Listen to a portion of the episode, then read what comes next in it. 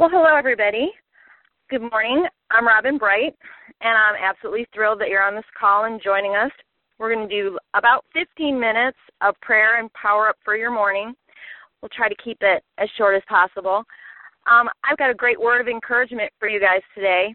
And then my awesome Facebook friend, Daniel Marciano, who, by the way, is calling us from California, where it's 5:30 in the morning, which I didn't know that when I asked him, but um, he's going to be here and he's going to pray with us.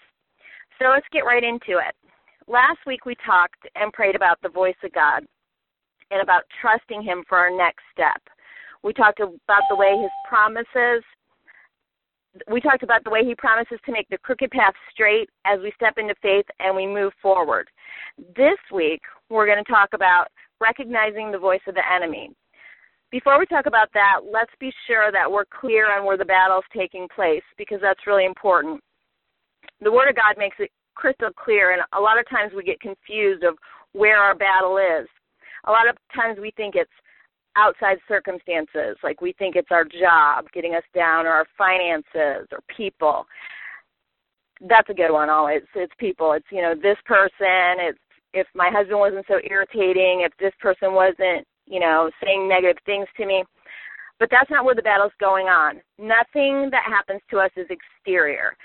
Everything, well, it might seem like it because things are coming from the inside, but it all depends on how we receive it. Everything takes place in the space between our ears, in our mind. What the word tells us in, in Ephesians 6:12, it proves it out. It says, "For we wrestle not against flesh and blood, but against principalities, against powers, against the rulers of the darkness of this world, and against spiritual wickedness in high places. When you study these words out, the principalities, powers, and rulers of darkness of this world, it all refers to a calculating army whose entire goal is to invade your thought life. So it's not what happens to us that trips us up, it's what happens inside us in our thought life. You know, and the enemy is calculating. He doesn't talk to us as an outsider. So that's a, another point of confusion for us. He doesn't say, hey, you, get up and go smoke crack, go and waste all the hours of your day, blow off work, procrastinate, because we'd never fall for that. The enemy introduces thoughts to us and tries to make us believe that they're our thoughts. Let's say we're looking in the mirror in the morning. He doesn't say, hey, you're a complete failure. You'll never amount to anything. He talks to us more like this. Well, I mean, at least this is what he does with me. Maybe we notice a few wrinkles on our face, and then as we're looking at them, he says, hey, you're getting up there. You're over 40. It's a little late for you to pursue your passion. And then he watches us to see if we take ownership of that thought. If we're young, he'll say exactly the opposite. You're just a baby. You've got no experience. You've got tattoos. No one's going to take you seriously. You should just wait. You should just put that dream off. The questioning and the doubting play out differently for every person, but there's always one goal in mind, and that's to take you off your path of whatever God's divine purpose is for you. These thoughts, this is how I like to think about it. These thoughts come to us as if they're on like a conveyor belt at a buffet restaurant. So picture it. There's the conveyor belt. Along comes a thought telling us we're a failure or telling us we're hopeless or maybe the thought comes as, a temptation telling us that we've had a rough day and maybe we should just go ahead and have a drink or two or you know go get that jelly donut that turns into five jelly donuts or you know whatever your addiction is whatever your area that the enemy you know wrestles with you with. Maybe it's you know oh well i'm doing work and I'm bored, so maybe I'll just get on and I'll look up some porn. It's it's different for everybody. Everybody's got. The... Okay, I'm sorry. I don't know what happened with my um, conference calling, but it just gave me some strange message that I've never had before. Anyway, let's get back to it. So whatever a little area is, he'll try to serve it up to you, whether it's you know eating or because everybody's got their little thing that they wrestle with, or you know everybody's got their thing. I don't have to name them all. So anyway, the enemy, he's not stupid. He's been playing this game with mankind since the Garden of Eden. So he talks to us in first person so that, you know, we're less aware of his tactics. He doesn't come to us and say, you're a failure. He comes to us like it's our thoughts. He says, I'm a failure. I'm an addict. I'm a terrible person. I might as well give up. And of course, the enemy can't read our minds, so he doesn't know if we're taking ownership of the thoughts or not but our actions and our words and what we do, they tell the tale of whether we're taking ownership or not. So if we do take ownership of the thoughts that pop into our mind, let's say we go ahead and crawl back in bed, you know, because we're telling ourselves we're a failure anyway. I might as well, you know, I don't have a job right now. Nothing looks bright. So that's pretty obvious to him that it's working. He gave us a thought. He told us it was our thought, and then we act on it. So he he he's won that little tiny battle. And it doesn't end there. Once you act on that thought and do something stupid, then he switches positions and he immediately becomes the accuser. The Bible says that the enemy is the accuser of the brethren. So then he switches it around and says, Look what you've done. Look what a horrible person you are. And you call yourself a Christian. Boy, you're a sorry excuse. So first he invites us to screw up. He gives us that, and then he gives us the invitation to take this plate of guilt and shame to go along with it. So basically, you know, if we're following along the buffet, we've had a three course meal and it's not even noon yet. So as I was thinking about it and I was studying this out, the next logical question would be so why is all this time and effort spent to give us these thoughts to entangle us and to get us to fall into fear and doubt and compromise and all these things what's the big deal I mean, it, let's say I waste a day or two days or a few years veering off my path. What's really been won? I mean, and we can say that, and we can lie to ourselves, and we can say, I'm not really that important. Why would the enemy be, you know, trying to get me to, you know, it's not the enemy. Why would the enemy be trying to get me to veer off my path by introducing all these stupid little things? But that it is, we are that important. God has a plan and a purpose for your life. Everyone on this line with me today has a calling on their life. There's some work that you're supposed to do, something that you, specifically you, are to fulfill. People that you're to reach out to, or whatever it is, whatever your plan is.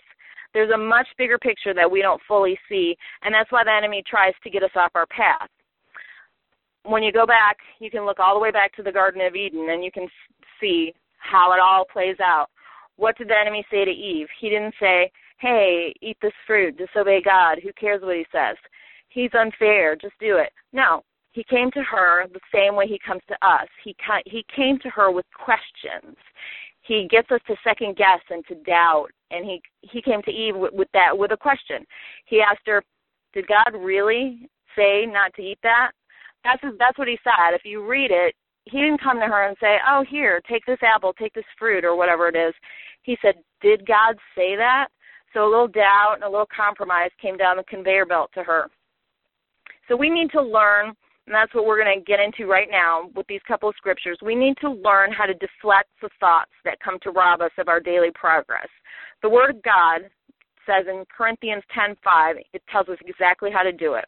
It says that we are to take captive every thought to make it obedient to Christ. That means the, resp- the responsibility is ours. It says we take every thought captive. Ultimately, he knows that if he can get us to latch on to any thought long enough to build upon it with more negative thoughts, then we'll be stalled, at least for that day. And that's one more day that we're not moving forward. One more day that we're not fulfilling our, our plan and our purpose for that God has for our life. So we pile up enough days of stalled progress and then he'll turn the tables on us and say, "Oh yeah, you had that idea, you had that you know big dream, but you didn't do anything with it. You're not diligent. You're a procrastinator. Don't think you can do it now." The enemy doesn't really have any new tricks. He works the same way every time. Like I said, first he invites us to question things that we already know. He'll he'll come and say, "Really?" And especially like in in things that are acceptable in this world today. Like let's say like a long time ago, I I used to work at the newspaper, and I had a job that had us travel together in pairs, like you know, like if a married guy, for example, would take a trip, a business trip to Miami with a single girl. And sometimes we get into these decisions and these situations, and the enemy will come to us and have us rationalize. Like, is this really wrong? Well, I'm, I'm you know, I'm just friends with this person. I'm not sleeping with them. And I'm not saying that that's wrong for you, but I'm saying, is it? Are these little thoughts? You know, because that's how it goes. It goes like a little popcorn trail. He he doesn't get us to, you know, a guy doesn't wake up in the morning and say, I think I'll cheat on my wife. It's a little it's a little compromise here and a little compromise there, and we take the bait, and and he doesn't quit. So then, when we finally fall flat on our face, possibly months later, years later, or whatever, and we're like, "How did I get here?" He's right there to accuse us and hand us that plate of guilt and shame that I talked about. So anyway, it's just about the same scenario every time, and that's why we need to recognize that, that these thoughts are not our thoughts. These things that come into our mind that are not from God. When we do recognize them, God gives us the weapons to deflect them. The Word tells us the weapons of our warfare are not carnal, so we're not fighting in our own strength, but they're mighty to the pulling down of strongholds. The mightiest weapon we have when we recognize the lies of the enemy is the Word of God. That's why it's so important to get into the Word daily and fill your mind with who God says you are. That way, the scenario can go like this The enemy says, You're afraid. And you can say to yourself, talk to yourself, No, the Word tells me that God hasn't given me a spirit of fear, but of power, of love, and a sound mind. The enemy can come and say, You're confused. You don't know which way to go. No, the word tells me that God will direct my path. The enemy says, You can't do it. No, the word says, I can do all things through Christ who strength, gives me strength. So when we feed on the word and we put these seeds in us, then we're able to pull them out when we need them. The enemy can come and say, You were an accident. Nobody really wanted you. The word, no. The word says, I was fearfully and wonderfully made by my Creator. I'm not an accident. So even if you've experienced years of this poor self-talk, even if your parents or spouse or or anybody has actually said these words to you, it still all depends on how you choose to receive it. Are you going to receive these negative words and take ownership of them or are you going to believe what God says about you? So, you know, you might be thinking back and say, well, you know, all these things happened to me when I was a child. I was, you know, I had a lot of negative self-talk or whatever. Well, I was thinking about that when I was preparing for today, and I grew up in a very verbally abusive household. Um, it wasn't a pretty picture when I was, you know, a child. I was told for years that I was stupid, I couldn't do anything right, I'd never amount to anything. These words came to me through my my mom and, you know, other people that were in my household until, you know, later on I grew up and I got a hold of the word, I got a hold of God, or God got a hold of me, I should say. And as I began to learn what God said about me, it's like one word from God telling you who you are is more powerful than decades of bad input. And the word is available for all of us, no matter what we're going through. The work has been done. Jesus Christ didn't pay the price for your sins so you could enjoy heaven and escape hell. He gave us salvation. And if you study the word out completely, the word salvation actually means whole, equipped, free from any disease, hindrance, or anything that would hold us back. We have everything that we need. So no matter what comes up and what whatever it doesn't matter what we've been through as a child, as a you know, our first marriage or whatever, you know, I went through you know, whatever you're saying, well, I went through years of wasting my life doing this, or I went through addiction, or I went through, you know, several, you know, broken relationships. I haven't seen my kids in five years. It doesn't matter. Whatever you've gone through, or even whatever you've caused, it's no surprise to God, and He's already given us the victory. All we have to do is believe it and receive it. That's our job. Our job is to believe and to receive, just to trust Him. Even if we don't know, if we don't know the word for a specific situation, trust Him and start getting into your word and start talking to him about it. Start asking him to make the way clear, and he will. So, as we go into our day today, it's it's vital that we take this and we use this information so that we don't fall into these traps and this destructive behavior. And even when we do, we can get right back up, get right on the right path because the word also tells us, and this is really key. The word tells us that there's no condemnation to those who are in Christ Jesus. So if we miss it, don't let the enemy beat you up. Don't say, oh, you know, I just did this. Who cares? Get right back up.